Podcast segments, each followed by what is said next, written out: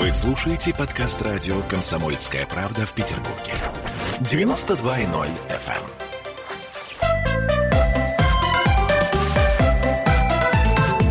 эм. Родительский вопрос сейчас мы поговорим с вами о наших детях. Ну, точнее, не только о наших детях, но и о ваших тоже. А, Дмитрий Альшанский, психоаналитик напротив меня. Привет, Дима. Доброе утро, Оля. Да, и я, Ольга Маркина.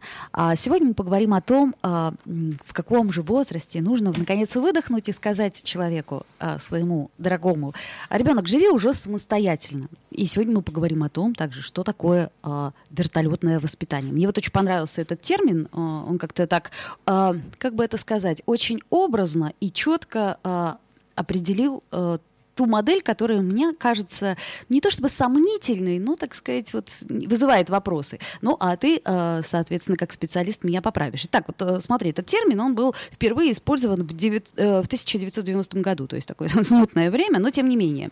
И было это в книге, которая была посвящена тому, как с помощью любви и логики подготовить детей к здоровой независимости и успеху в будущем. Вот. Потом этот термин а, стали использовать, использовать, использовать, через какое-то время позабыли. А, но, тем не менее, семейные психологи до сих пор говорят о том, что такие родители, которые используют это вертолетное воспитание, они имеют неконтролируемое желание вмешиваться во все сферы жизни своего ребенка. А, вот. Э, и, как мне кажется, я тоже могу ошибаться, а, что э, это непреодолимое желание, оно в большей степени основано на тревоге и страхе, нежели на желании ребенку, так сказать, всего самого-самого лучшего. Ну, вот э, хорошо, что ты прочитала определение, потому что я совсем иначе это понимал, да? Так. Вот э, есть э, целый семантический куст таких вот вертолетных, да, э, и пришло это из экономики, из, из вертолетных денег. Вот когда что-то происходит, э, когда рецессия наступает, да, и в любую сферу экономики нужно инвестировать кучу денег. И прилетают вертолеты, с вертолета разбрасывают деньги. Э, и в, в воспитании то же самое. А, то есть э, ты имеешь в виду, что прилетит вдруг волшебник да, и все, да, все, да. все, все да. тебе купит, все обеспечит, все сделает. А, а, ключевое слово по необходимости. Угу. Вот если что-то происходит, по необходимости родитель должен вмешиваться в это. Будучи противником любого рационального воспитания, и я часто об этом говорю, потому что дети наследуют вашу бессознательную модель. Вот то, как вы себя ведете, так дети и копируют. Поэтому вы можете сколько угодно рассказывать, как космические корабли бороздят пространство Вселенной, будут они делать, глядя на вас и копируя вас. А поэтому люб, любые рациональные модели воспитания бессмысленны. Можно читать им лекции сколько угодно, да? Вот. Но задача родителей, на мой взгляд, заключается в том, чтобы сделать безопасное пространство. И по необходимости туда в, вмешиваться, если ты видишь, что э, э, ребенок тебя зовет, во-первых, и просит твоей помощи. Это раз. Э, второй случай, когда с ним реально что-то не то происходит, он не может позвать. Эм, эм, и это, это всех возрастов касается. Там, э, он начинает строить отношения, и ты видишь, как его абьюзят, например. И он сам не может позвать на помощь, да, но ты видишь, что э, что-то не то происходит, да, и, и ты как родитель должен туда в, в, в, вмешаться или хотя бы сказать о том, что что-то тут немножко не так. Э, вот, немножко заводские настройки-то сбиты. Э, вот, поэтому эм, э, говоря о том, когда ребенка отпускать, зависит от возраста. И будучи э, сам ребенком 90-х годов, я придерживаюсь того тезиса, что берите столько суверенитета, сколько унесете.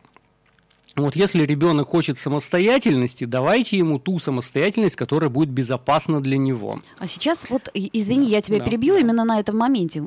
Сейчас, э, как мне кажется, складывается такая ситуация, что не особо-то все хотят самостоятельности. Очень удобно э, жить с родителями, очень удобно, когда мама, папа кормят. Очень удобно, потому что ты приходишь, например, это я уже заглядываю вперед, вперед, из института, а там все готово, собственно говоря, рубашечки постираны. Ну, если что. Если мы берем, например, самый ранний возраст. Вот э, есть две модели воспитания, насколько я понимаю. А, ты можешь ребенку все запрещать, да, или э, давать пробовать, предположим. Ну, смотри, там, видишь розетка, да, ну, хочешь, попробуй. Контролируемый ожог, принцип контролируемого ожога. А есть другая система, э, в которой говорится, что не создавайте э, ребенку искушений. То есть убирайте все, что может его, э, так сказать, спровоцировать. Если, например, э, у вас лежит нож, то вместо того, чтобы говорить ему постоянно нож нельзя, он острый, а, или э, дать ему возможность, не дай бог, порезаться там, а, просто убирайте все опасные предметы. Вот какая модель... Это невозможно. Это просто невозможно. То есть создать такую, так сказать, безопасную обстановку оранжереи все-таки невозможно. Тут нет выбора, потому что альтернативный вариант просто невозможен. Невозможно из дома убрать все розетки. Понятно. Да, невозможно из дома убрать все ножи режим. Вот, поместить ребенка в э, мягкую, пузырь, да, без, без, без всего, да, значит, идеально изолировать, чтобы никаких там вирусов и бактерий не, не попадало внутрь. Невозможно. Вот, поэтому э, э, про это, кстати, такой у меня э, из, из практики любопытный эпизод был.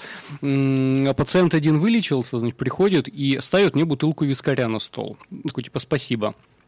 Вот, и я думаю, ну, человек э, поставил, хотел подарить, почему бы нет, пусть стоит. Вот, она стоит, приходит следующий человек такой, о, типа, а, а, а вы точно психолог у вас тут? тут значит, а, а, алкоголь стоит. Вот, я решил, что я не, не буду, значит, убирать, я это оставлю.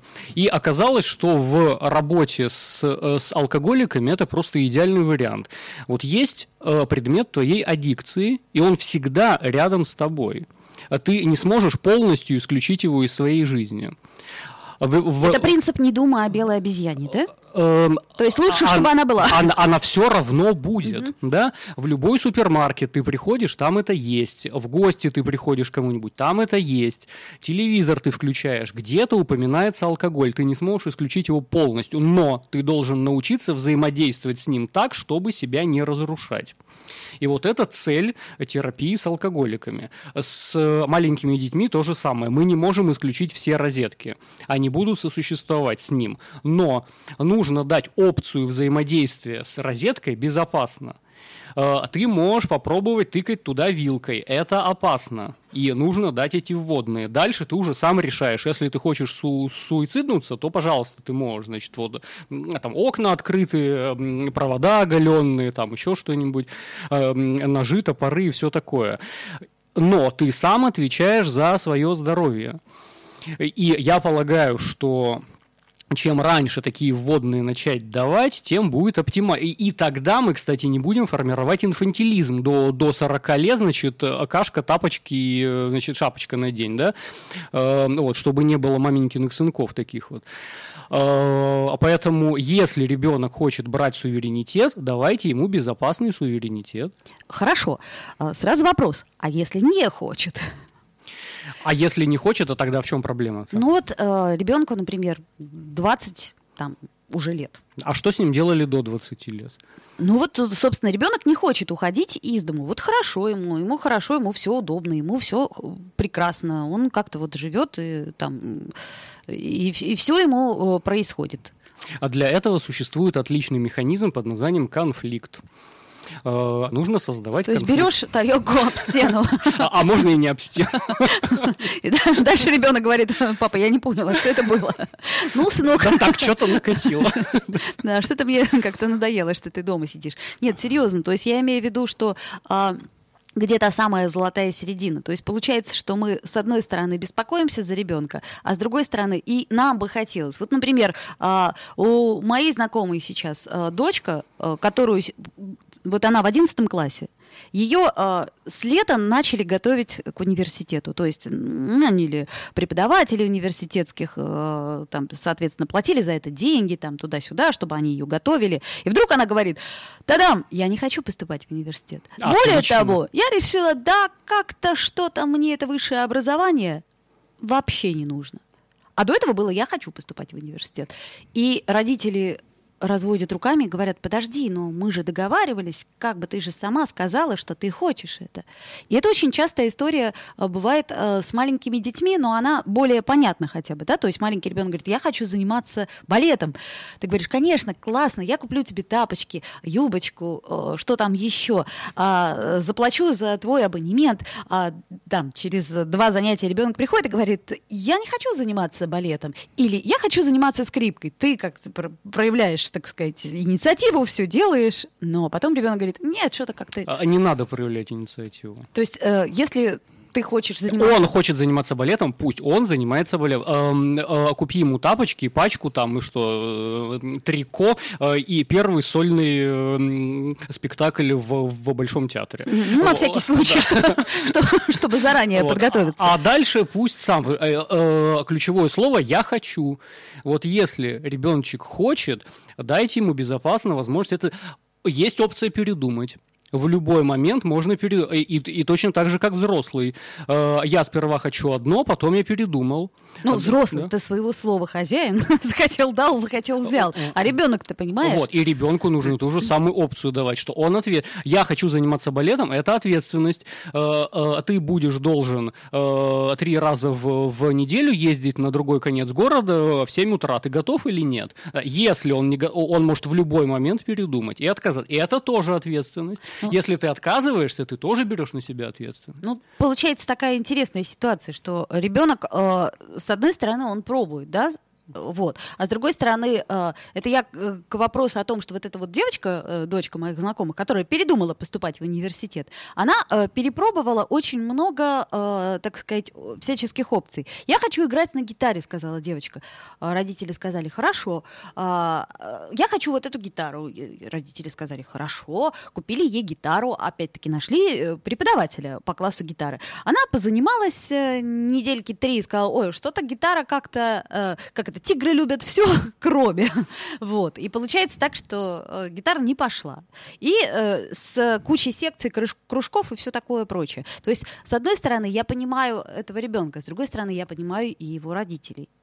А кто жалуется-то и на что вообще? Ребенок пробует, родители помогают ребенку пробовать, так и всем вроде бы хорошо.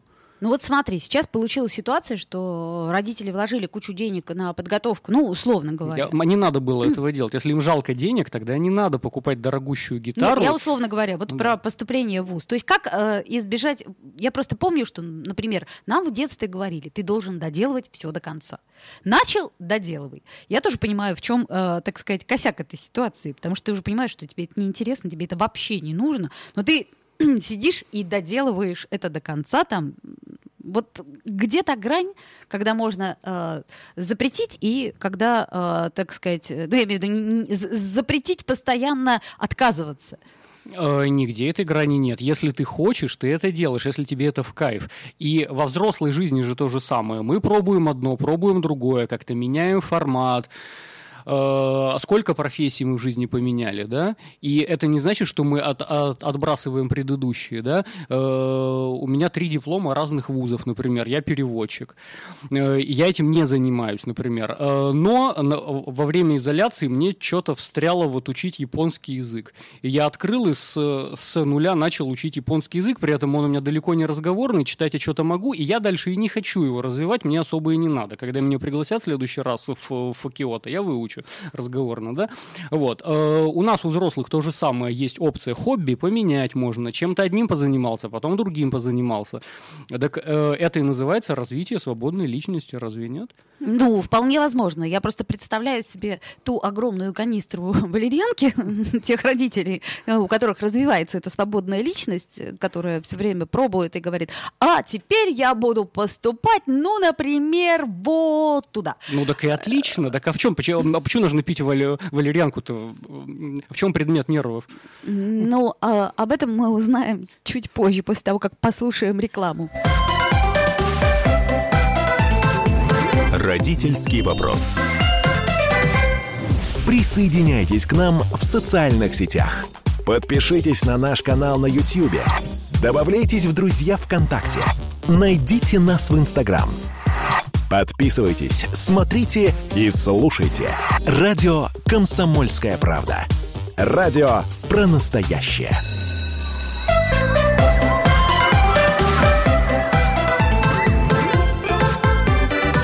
Родительский вопрос.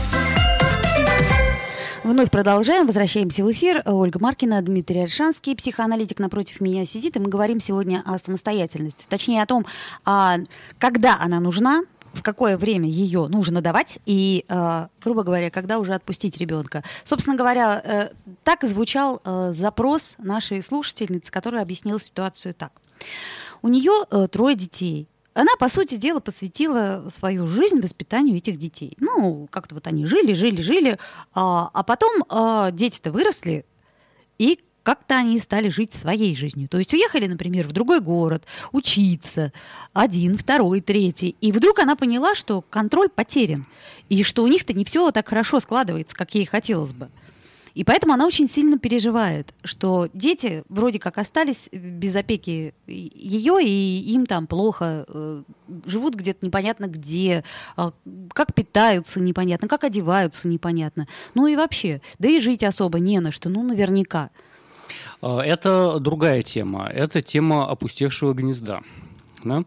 А, вот пока у меня было трое детей, э, я им имел ла или имел смысл жизни, э, да, потому что все структурировано, распорядок дня понятен, об одном, о втором, о третьем позаботиться, а потом они выросли, и вроде как у меня ощущение, что я никому не нужен или не нужна. И вот тогда я пытаюсь э, регрессировать и вернуть все вспять. Эй, нет, нет, давайте-ка я буду и, за, э, и э, после 40 тоже за вас вашу жизнь проживать и э, ваши семьи влезать, и э, про ваших жен или мужей что-то комментировать, пытаться ваших детей воспитывать, внуков своих и так дальше, да? Э, так с самого начала, когда отпускать детей? Ответ на этот вопрос, их и, их и присваивать не надо. Вот, собственно, это я и хотела услышать, да, просто я думаю, как, как, как сделать, вот мне, например, как матери, а, как сделать этот шаг? То есть я понимаю, что ребенок без меня ну как-то особо так не самостоятельный. То есть он, мягко скажем, в магазин сам пойти не может, в детский сад тоже приготовить себе еду, увы и ах, пока не может. Вот. И он в этом возрасте и не попросит у тебя сам пойти в садик и сам приготовить еду, потому что он и не может это сделать. А тогда, когда он скажет, мама, я хочу сам выйти на пенсию спокойно уже без тебя, да? Вот. А тогда ему Спасибо, можно... я могу не надевать шапку. Да. Э, вот те примеры, которые мы рассматриваем, каждый в свое время. Если у ребенка вопрос безопасности вокруг розетки, ну, это скорее до 20 лет происходит, да? Ну, обычно, чаще всего. Э, вот. Если это вопрос там отдельного проживания, э, маленький ребенок и не скажет, что он хочет жить отдельно от тебя, да, у него совсем другая степень независимости. И поэтому в каждом возрасте свои прелести. Э, э, и каждый раз родитель должен давать ребенку ту свободу, которую он хочет взять. Если он хочет пожить отдельно, пусть попробует э, что-нибудь не получится, придет назад, кушать захочет, сам прибежит. Угу. Ну, это, конечно, вопрос хороший, захочет прибежит, но, опять же таки, наш ужасный-ужасный мир, везде острые углы, везде э, хулиганы по дворам ходят, э, опять-таки, мошенники везде, вот ты же знаешь, как это бывает, э, тебе звонят из Сбербанка, и ты такой, ведешься на это, а маленький твой ребенок э, лет 20, он может просто взять и случайно и, ответить им. И, и пусть один раз лоханется э, как ты говоришь, кон- контролируемый ожог, а ты никогда и не научишься до тех пор, пока ты сам не попробуешь реальность на вкус. Ты никогда и не узнаешь, что есть острые углы до тех пор, пока ты сам не наткнешься. Все, отлично. Я с точки зрения детей тебя полностью поняла. Психоаналитик и, Дмитрий э, Альшанский. И родители А вот теперь самое. давай э, с точки зрения родителей. Как снять эту тревогу и как э, постараться, э, так сказать, больше доверять своему ребенку? А, у нас, у постсоветского населения, есть такая одна ошибочная установка, что э, ребенок это продолжение меня. И вот это в корне отличает нас от развитых стран. Ребенок – это не твоя собственность, и ты его рожаешь не для себя, и уж тем более не, не для мужа там, или для, для родителей, или для государства. Да? Ребенка ты рожаешь для самого вот этого ребенка, потому что он сам себе хозяин. Да? И задача воспитания – дать ему автономное управление, чтобы он сам на автопилоте мог без какой-либо посторонней помощи, мамы, папы, государства, э, партии, правительства, да, смог сам, эм, эм, сам собой пил, пилотировать. Да? Ну, то есть это ты что хочешь сказать? Что э, ему и рубашки не гладить в школу? а, например. А, а чего вдруг? А, а ты была пионером или нет? Кто галстуки гладил? Вот, я сам себе гладил галстуки всю дорогу, Да-да-да. начиная со второго класса. Да-да-да. Да? Хочешь, чтобы галстук был поглажен? Погладь его. То есть э, ты хочешь сказать, что в какой-то момент, э, или не в какой-то момент, а прямо вот э, с определенного момента нужно делегировать полномочия полностью, Нужно да? делегировать те полномочия, которые он способен взять. Если ему некомфортно... Мыть посуду. А кому комфортно? Э, некомфортно, когда ты хочешь покушать, а э, гора грязная, значит, процветшей э, всеми мхами и плесенями и лишайниками, флорой и иногда даже фауной. Вот, посуда, и тебе ее неприятно мыть, да? Так нужно сразу покушал, потом помой за собой. А, но это ведь опять же таки надо как-то... На опыте. То есть да. прямо копить грязную посуду советует нам Дмитрий Альшанский для того, чтобы ребенку было просто противно. А, и тогда он, может быть, вдруг возьмет и э, так сказать, помоет эту посуду. Опыт показывает, что на каком-то этапе причинно-следственные связи начинают в головном мозге работать. Вот. И чтобы не было противно потом прикасаться к грязной посуде, ее просто сразу нужно мыть чисто не, эм, не там, где, значит, не пачкают, а там, где убирают. Вот. И это касается абсолютно всего. Когда ты поймешь, что тебе некомфортно ходить обкаканному, там, да, например, ты просишься поменять, да, и э, э, там в, в, в полтора-два года ребенок сам может себе поменять э, белье, например, да, вот. Потом мыться он может там в 6-7 лет самостоятельно, да, потому что ему некомфортно, что взрослый подсматривает, да, и вот там, где он чувствует, что что-то некомфортное, он хочет сам это сделать, вот тут и надо разрешать.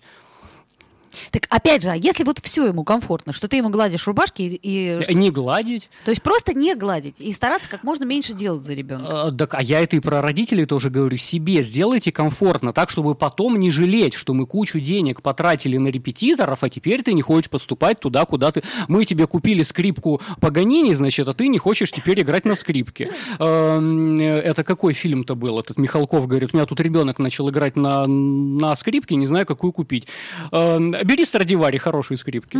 Эм, вот. Э, чтобы не жалеть потом о бесцельно прожитых э, годах, да, и потраченных деньгах эм, если ребенок что-то хочет, дайте ему возможность самому это сделать. И вот тогда ему будет в кайф, и тогда он будет закрывать гештальт. И когда ты сам Э, шел к чему-то и добился этого, вот тогда у тебя эндорфин в головной мозг выделяется. Так, понятно. Наступает то, счастье. То есть, э, если ты хочешь скрипку, ну давай из карманных денежек накопим денег на скрипку. Так что ли получается? Если ты решил заниматься скрипкой, это не на раз-два делается. Значит, это э, трудом, э, усилиями, стараниями. Вот ты занимаешься, а через год мы посмотрим, может быть, мы тебе купим скрипку получше. То есть берем в прокат самое дешевое, что есть, ну условно говоря, да? Вот, а теперь вот на лыжных палках давай играй, а потом мы тебе купим скрипку, да? Если ты будешь показывать результаты. И вот ребенку будет в кайф, если он сам чего-то добивается и показывает результаты. Вот тогда это счастье. И тогда ты это не для мамы и не для папы делаешь, а потому что тебе это в удовольствие. И, и тогда ты сам играешь с удовольствием, и тогда ты сам от этого драйв получаешь. Ну, самый распространенный пример, э, который мы можем наблюдать на любой площадке, я купила тебе такой красивый костюм, а ты его тут же испачкал. Вот. Э, это комплексы родителей. Не надо с больной головы перекладывать на здоровую. Если ты купила ребенку комбинезон дорогой, вот он с ним что хочет, то и делает. Он может извалить. А э, дети именно для этого и выходят, чтобы играть, прыгать, бегать, лазать, валяться, рвать там и так дальше. Да? Э, это их непосредственная работа, прямая обязанность ребенка играть. Вот, если ты купила комбинезон, тогда не жалей о том, что ты его купила, и ребенок ребенок по назначению им пользуется. И однозначно не стоит говорить «должок за тобой», как получается. Вот, это вторая такая ложная модель постсоветского человека, что ребенок нам что-то должен. Вот я тебе всю свою жизнь пожертвовала, я тебе столько времени отдала, теперь ты со мной должен нянчить. Ночей не досыпала, а куска не доедала. Вот, еще раз, да, ты ребенка рожаешь не для себя, и это не кредит на будущее, это не тот, кто обязан о тебе что-то там в старости заботиться. Ты его рожаешь для него самого, потому что он самостоятельная человеческая единица. Да, и вот только в этом случае у вас могут быть какие-то здоровые отношения. А, ну, к этой мысли надо постараться прийти, потому что все-таки нам а, с детства немножко другое э, втирали, что, в общем-то, ты роди для себя. Я вот это слышала много раз. А чего ты? А что ж ты ждешь? Что последний поезд уйдет? Ты, ну, хотя бы для себя роди. Вот. Ну, друзья мои, как выясняется, что не все э, постулаты оказываются верными, а чаще всего даже и неверными. Вот. И поэтому, ну, как-то имеет смысл пересмотреть свою жизнь и все же таки помнить о том, что у нас есть еще и своя, опять-таки, своя наша родительская жизнь жизнь взрослых людей и свои собственные интересы. И если мы хотим купить э, красивый дорогой комбинезон, то делаем мы это для себя, для того, чтобы кто-то сказал, «А, ой, ну надо же, какой у вас мальчик-то или девочка красивый. Вот, а потом он не вписывается в твой шаблон, да? А потом он грязный, вот. как свинья. Так родительствовать надо с удовольствием, материнствовать и отцовствовать нужно с удовольствием, чтобы это тебе прежде всего кайф приносило. Но, э, друзья мои, после Нового года как раз надо собраться, получить кайф от родительства. Я думаю, что все э, насладились вполне этим родительством, и сегодня первый день все пошли в детские сады и в школы, поэтому... Э, а кто-то никуда не пошел, у кого-то лекции также по, по интернету. Вот. Э, до встречи. С вами был Дмитрий Альшанский и, и Ольга Маркин. Родительский вопрос.